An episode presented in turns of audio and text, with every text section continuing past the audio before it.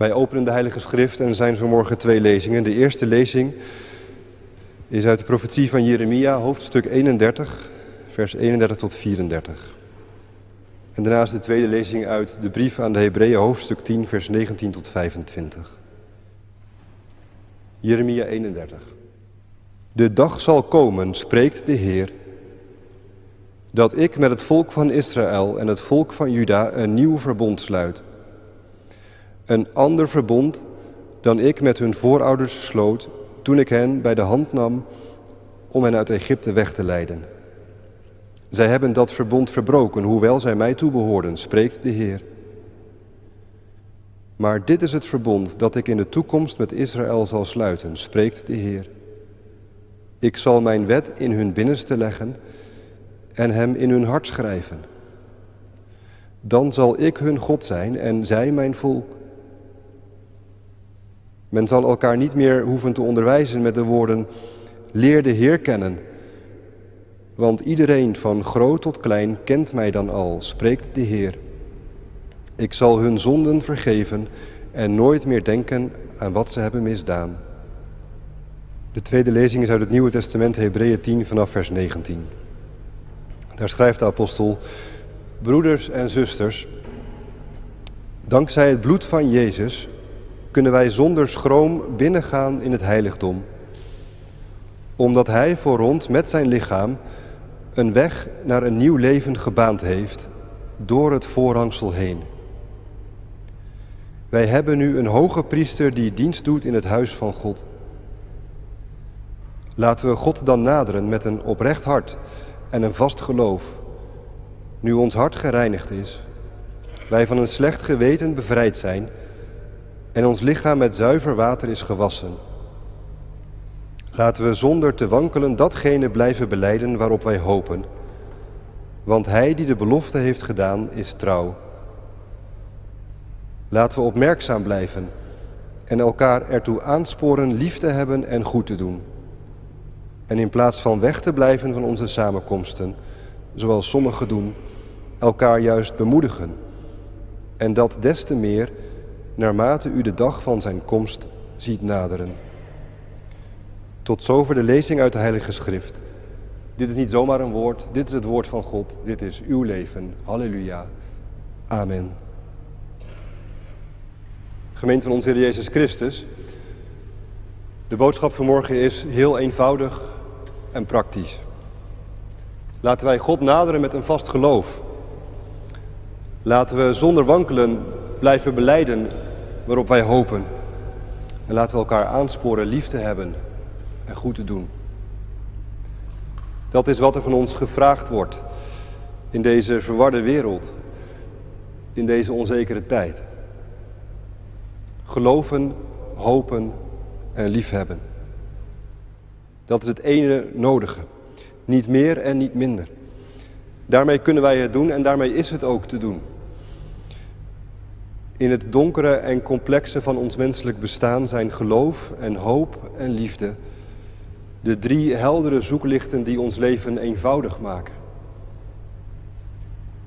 En de schrijver van de Hebreeënbrief komt ook bij deze bekende trits uit als hij aan de gemeente wil duidelijk maken waar het nu op aankomt. En hij ziet de onderlinge samenkomsten van de gemeente als de plek om daarin te oefenen. Bij die onderlinge samenkomsten denk je natuurlijk allereerst, maar niet alleen, aan, wat wij hier elke zondag doen. Aan de eredienst van de gemeente. En het is ook zo. Dit is heel eenvoudig de plek waar we tegen elkaar zeggen: houd moed en heb lief. Laten we zonder wankelen datgene blijven, blijven beleiden waarop wij hopen. Laten we elkaar aansporen om goed te doen. Dat is iets wat de apostel zegt en dat is wat, wat ik u hier vanmorgen zeg, maar het is eigenlijk nog veel eenvoudiger. U, u kunt het ook tegen elkaar zeggen. Tegen die broeder of zuster die al, al jaren naast je in de bank zit of die je kent uit de kerk. Of diegene die je net aanschuift. Dat maakt eigenlijk niet uit. Zo eenvoudig is de boodschap. Dat wij elkaar hiertoe kunnen aansporen en elkaar met deze boodschap kunnen bemoedigen. Blijf geloven. Hou hoop. Heb lief. En ik ben ervan overtuigd dat als wij dat doen, Als we elkaar zo aanstoten, tenminste netjes op de anderhalve meter afstand natuurlijk. Maar als wij dat tegen elkaar zeggen, dat daar een geweldige bemoediging van uitgaat. Nu zou ik bijna willen zeggen, laten we dat vanmorgen doen. Amen. Zo eenvoudig is de boodschap dat het desnoods ook op een hesje kan worden afgedrukt van de coronamedewerkers. Houd moed, heb lief. Dat is het. Maar misschien moet ik er toch kort nog iets bij zeggen om te voorkomen dat, dat de eenvoud van het heilige evangelie simpel wordt. En misschien moet ik er toch ook iets bij zeggen voor diegene die denkt, ja maar hoe dan? Want ik vind het niet zo makkelijk om vast te geloven en onwankelbaar te hopen en daadwerkelijk lief te hebben en goed te doen. Nu, als u er zo over denkt, dan helpt het misschien als wij letten op wat de schrijver van de Hebreeënbrief nog meer zegt. Misschien helpt het als wij in het bijzonder ook letten op, op het begin en het einde van het tekstgedeelte waarin deze drievoudige aansporing is ingeklemd. Daar wil ik u dus vanmorgen op wijzen, op het begin en op het einde. Want die bemoediging, die aansporing, dat drievoudig laten we dan, dat komt helemaal niet uit de lucht vallen. Nee, dat is ergens op gebaseerd. En dat lezen we aan het begin, in vers 19 tot 21. Daar schrijft de apostel, broeders en zusters, dankzij het bloed van Jezus kunnen wij zonder schroom binnengaan in het heiligdom, omdat Hij voor ons met zijn lichaam een weg naar een nieuw leven gebaand heeft, door het voorhangsel heen. Wij hebben nu een hoge priester die dienst doet in het huis van God. Hier geeft de apostel een, een ultra-korte samenvatting van de dingen waar hij hiervoor in de hoofdstukken hier aan vooraf uitgebreid met de gemeente heeft gesproken. Hij heeft namelijk met de gemeente gesproken, want deze Hebreeënbrief is misschien veel meer een preek dan een brief. Het is een directe aanspraak, een directe bemoediging. De schrijver heeft uitgebreid gesproken met de gemeente over wie Jezus is. Jezus, zo zet de preek in, is de zoon van God. God heeft op allerlei manieren en op allerlei wijzen gesproken in het verleden door de profeten, maar op het laatst heeft hij zich het meest uitgesproken in zijn zoon, in Jezus. In hem zien wij het karakter van God. Jezus is dus de zoon van God. Maar hij is meer. Hij is ook een hoge priester. En dat brengt ons vanmorgen op deze Israëlzondag heel dicht bij Israël. Voor ons is de hoge priester geen vertrouwde figuur meer, maar in Israël was hij dat wel. Een bekende gestalte, de hoge priester in Israël. Hij was degene die eens in het jaar op de grote verzoendag het heilige der heiligen van de tempel mocht binnengaan om daar voor het volk van God verzoening van de zonden te doen. En voor de mensen te bidden. En als hij dat gedaan had, ging hij daarna weer naar buiten om in naam van God de zegen van de Heer op het volk te leggen. De hoge priester had dus in Israël een soort dubbele functie. Aan de ene kant vertegenwoordigde hij het volk bij God. En aan de andere kant vertegenwoordigde hij God bij de mensen. En nu is het grote punt dat de schrijver in de Hebreeënbrief maakt. Jezus is zo'n hoge priester. Alleen is Jezus niet zomaar een hoge priester, maar een uitzonderlijke. In de woorden van de briefschrijver, hij is niet een hoge priester in de orde van Aaron, maar in de orde van Melchizedek. Misschien zegt u dat wat, misschien ook niet. Dat is een verhaal apart, daar ga ik vanmorgen niet op in. Maar voor wie het wil, die, je kunt het nalezen in de geschiedenis van Abraham in Genesis. Waar Melchizedek op Abraham toekomt met brood en wijn. En je kunt het ook nalezen in Psalm 110, waar ook gesproken wordt over Melchizedek. En natuurlijk in deze brief. Je zou eens een middag rustig achterover kunnen gaan zitten en deze brief tot je nemen. Gestaag doorlezen, dat is heel heilzaam. Maar het punt is, Jezus is dus een hoge priester van een andere orde. Jezus is een hoge priester van de buitencategorie. Jezus heeft namelijk iets gedaan dat absoluut nieuw is. En absoluut eenmalig. En absoluut uitzonderlijk. Jezus heeft namelijk met zijn leven met zijn lichaam en zijn bloed, met zijn weg naar het kruis, een weg gebaand naar een volkomen nieuw leven. Sterker nog, Jezus zelf is dit leven. En Jezus zelf is deze weg. Jezus vertegenwoordigt alle mensen bij God. En hij vertegenwoordigt God volkomen onder de mensen. En daardoor zijn u en ik in en door Jezus in een volkomen nieuwe werkelijkheid geplaatst. Het is die volkomen nieuwe werkelijkheid waarin wij een directe toegang hebben tot de levende Heer. Het is een werkelijkheid waarin God present is voor ons en waarin wij present zijn voor Hem.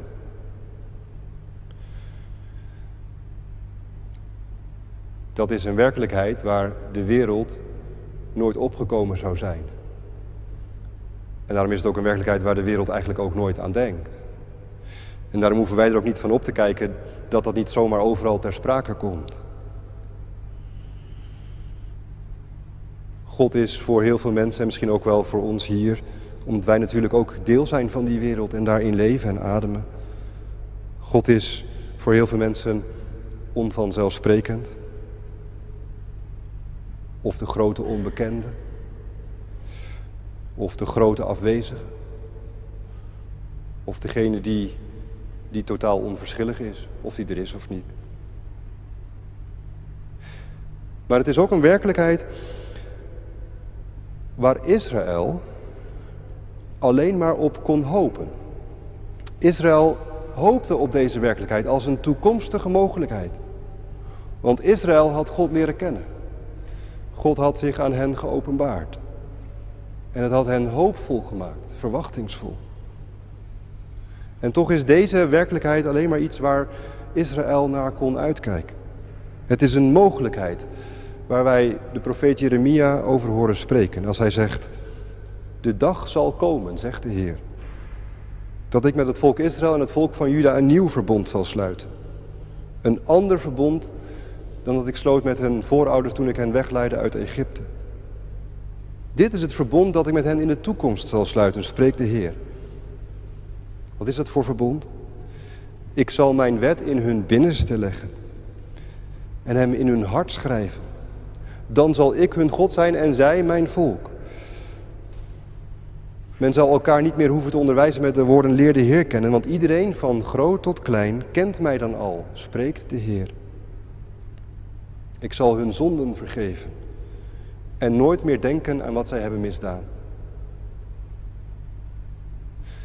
Nu, deze voor de wereld ongekende dag, deze voor Israël alleen maar in de verte ontwaarde mogelijkheid, is nu werkelijkheid geworden, zegt de apostel. Het is nu werkelijkheid geworden nu de tijd ten einde loopt. Want zo zet deze preek in. De tijd loopt ten einde. En nu is de dag van Christus aangebroken. En dat maakt dat heel de geschiedenis van God met Israël slechts een voorafschaduwing was van de dingen die nu gekomen zijn. En juist daarom is ook voor ons als christelijke gemeente Israël van blijvende betekenis. Juist vanwege die voorafschaduwing. Als aankondiging van het licht dat nu is doorgebroken. En de gemeente van Jezus Christus, u en ik, wij weten hiervan, van deze dag. Wij delen hierin. Wij leven eruit. Zonder schroom in alle vrijmoedigheid. Dat is de inzet. En daarom klinkt het tot drie keer toe, laten wij dan God naderen. Met een oprecht hart en een vast geloof. Want nu is ons hart gereinigd. Nu zijn wij van een slecht geweten bevrijd. Nu is ons lichaam in de doop gewassen met zuiver water. En laten wij dan zonder wankelen blijven beleiden dat wat wij hopen, want Hij die de belofte gedaan heeft, is trouw en betrouwbaar. En laten we daarom elkaar blijven aansporen om lief te hebben en goed te doen. Dat is het dus, gemeente. Geloof, hoop en liefde, deze drie. Is het genoeg? Is het genoeg voor jou? Voor mij, voor ons? Je zou toch zeggen van wel, meer is echt niet nodig. Hiermee kunnen we het doen, hiermee is het ook echt te doen in deze wereld. Dit is de poort, om met Psalm 27 te zeggen, waardoor wij Gods lieflijkheid aanschouwen. En toch, toch zijn er mensen in de gemeente, in de gemeente van de Hebreeën, die, die moeite hebben om dit zo te zien. Om deze werkelijkheid zo te verstaan en er ook echt uit te leven. En zij lopen het gevaar achter te blijven. Achter te blijven bij de geschonken werkelijkheid van Gods genade, van zijn presentie. En er zijn zelfs mensen die, die dreigen af te haken. Zij blijven weg uit de onderlinge bijeenkomsten. Ze zijn dus ook in de letterlijke zin niet meer present voor elkaar en voor God. En nu kun je afvragen, wat zit daar dan toch achter dat dat gebeurt? Als zoveel goedheid je geschonken is, dat je daarbij achterblijft en, en bij weg blijft. Wat is daar in de gemeente van de Hebreeën aan de hand? Nou, daar valt het een en ander over te zeggen en tegelijk blijft het ook niet, wordt het niet helemaal duidelijk. Ik, ik ga daar vanmorgen verder niet op in. Ik wou het eigenlijk persoonlijker maken. We kunnen misschien beter bij, bij onszelf blijven. Want kennen wij zelf die mogelijkheid ook niet. En nee, dan heb ik het niet over het coronavirus, waardoor het moeilijk is om naar de kerk te gaan. Of dat het een reële belemmering kan zijn dat er wel of niet gezongen wordt en dat je dan denkt, ja, ga ik wel. Daar heb ik het nu niet over.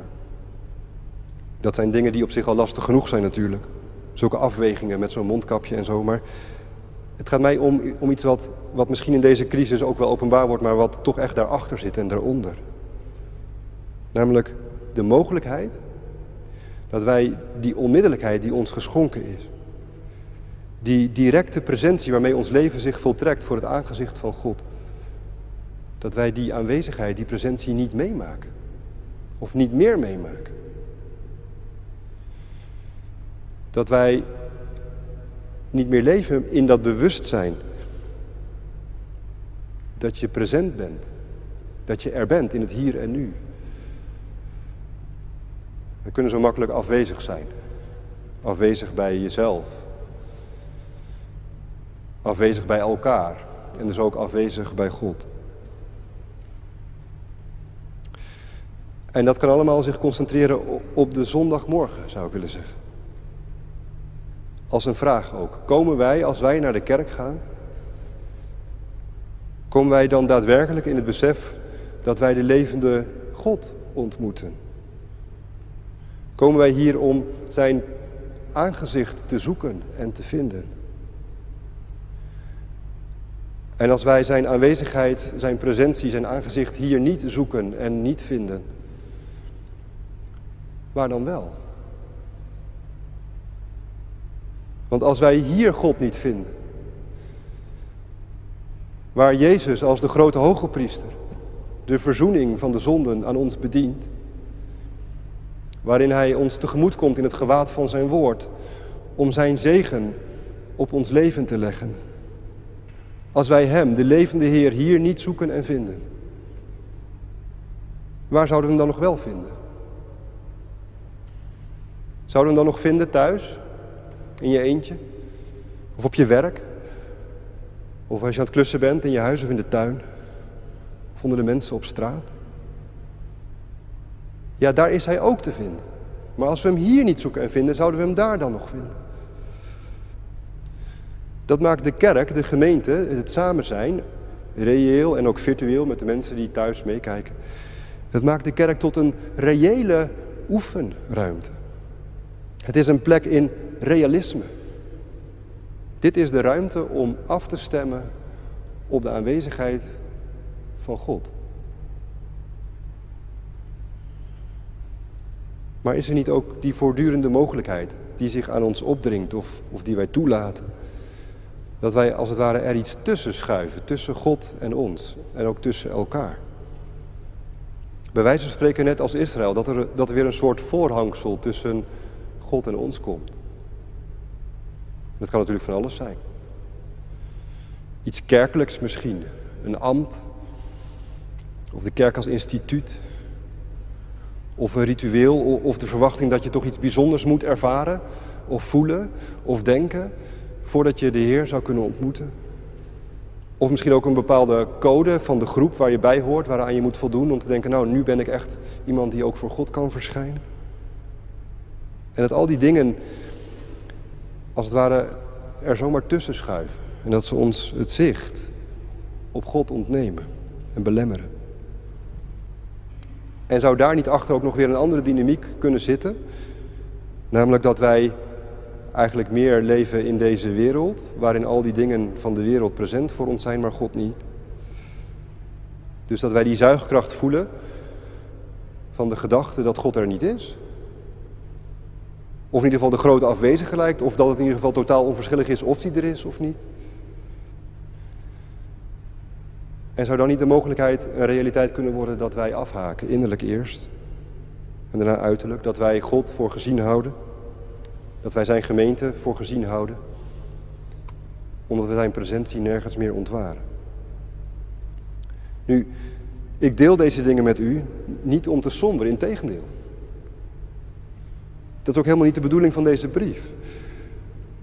Het gaat hier vanmorgen over bemoediging. En daarom moeten wij tenslotte ook op het einde letten. Daar schrijft de apostel, laten wij, in plaats van weg te blijven uit de onderlinge samenkomsten zoals sommigen doen, elkaar juist bemoedigen. En dat des te meer naarmate u de dag van zijn komst ziet naderen.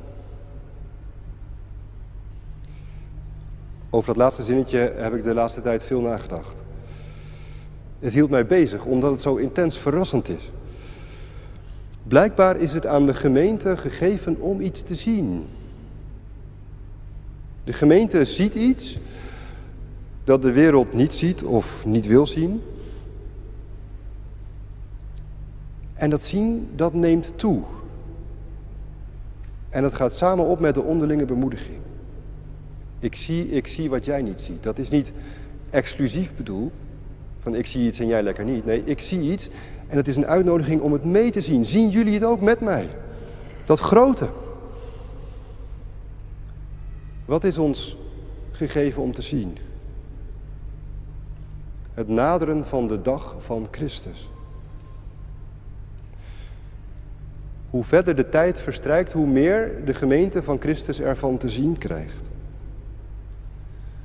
En daarmee kunnen wij elkaar dus geweldig bemoedigen. Vraag is alleen, doen wij het ook? Of doen we het ook genoeg? Misschien is dat wel onze grootste kwetsbaarheid. Dat wij het over heel veel dingen hebben, maar hier niet over. Of in ieder geval te weinig. Dat wij elkaar hier niet of te weinig naar vragen. Misschien ook wel, dat geldt misschien wel voor de ouderen, maar misschien hoef je niet eens zo oud te zijn om die gedachte ook te hebben.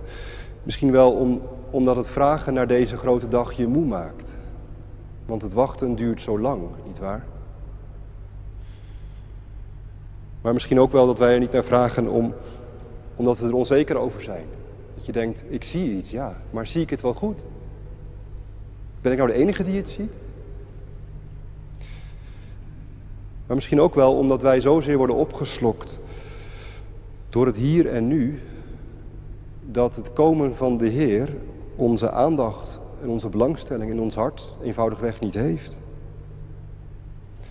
En ja, als dat het geval is, dan lijden ons geloof, onze hoop en onze liefde schade. En ja, dan komt ook dus de zin van het samenkomen van de gemeente onder druk te staan. En nu is het evangelie gemeente dat, dat de dag van Jezus ook wel komt zonder dat wij het erover hebben en zonder dat wij het verwachten. Jezus komt, dat is de vraag niet. Het punt is alleen, als u en ik, als wij er met elkaar op letten, dan kunnen wij elkaar daar geweldig mee bemoedigen. Het geeft een geweldige dynamiek aan ons geloven, hopen en liefhebben.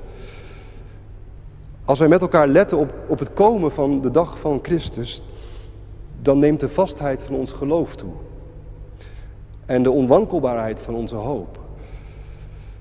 En dan wordt ook onze onderlinge liefde overvloedig.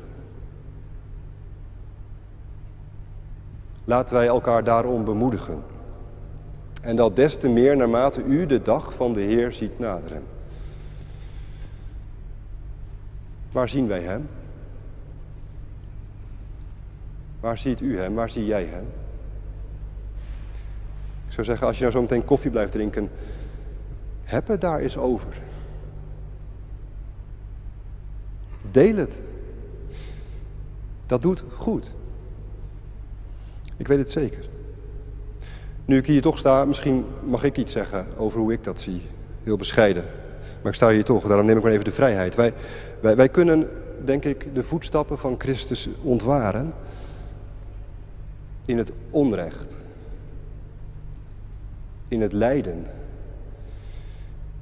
in de ziekte en in de dood waar deze wereld zo vol van is. Want met deze dingen is onze Heer als geen ander vertrouwd.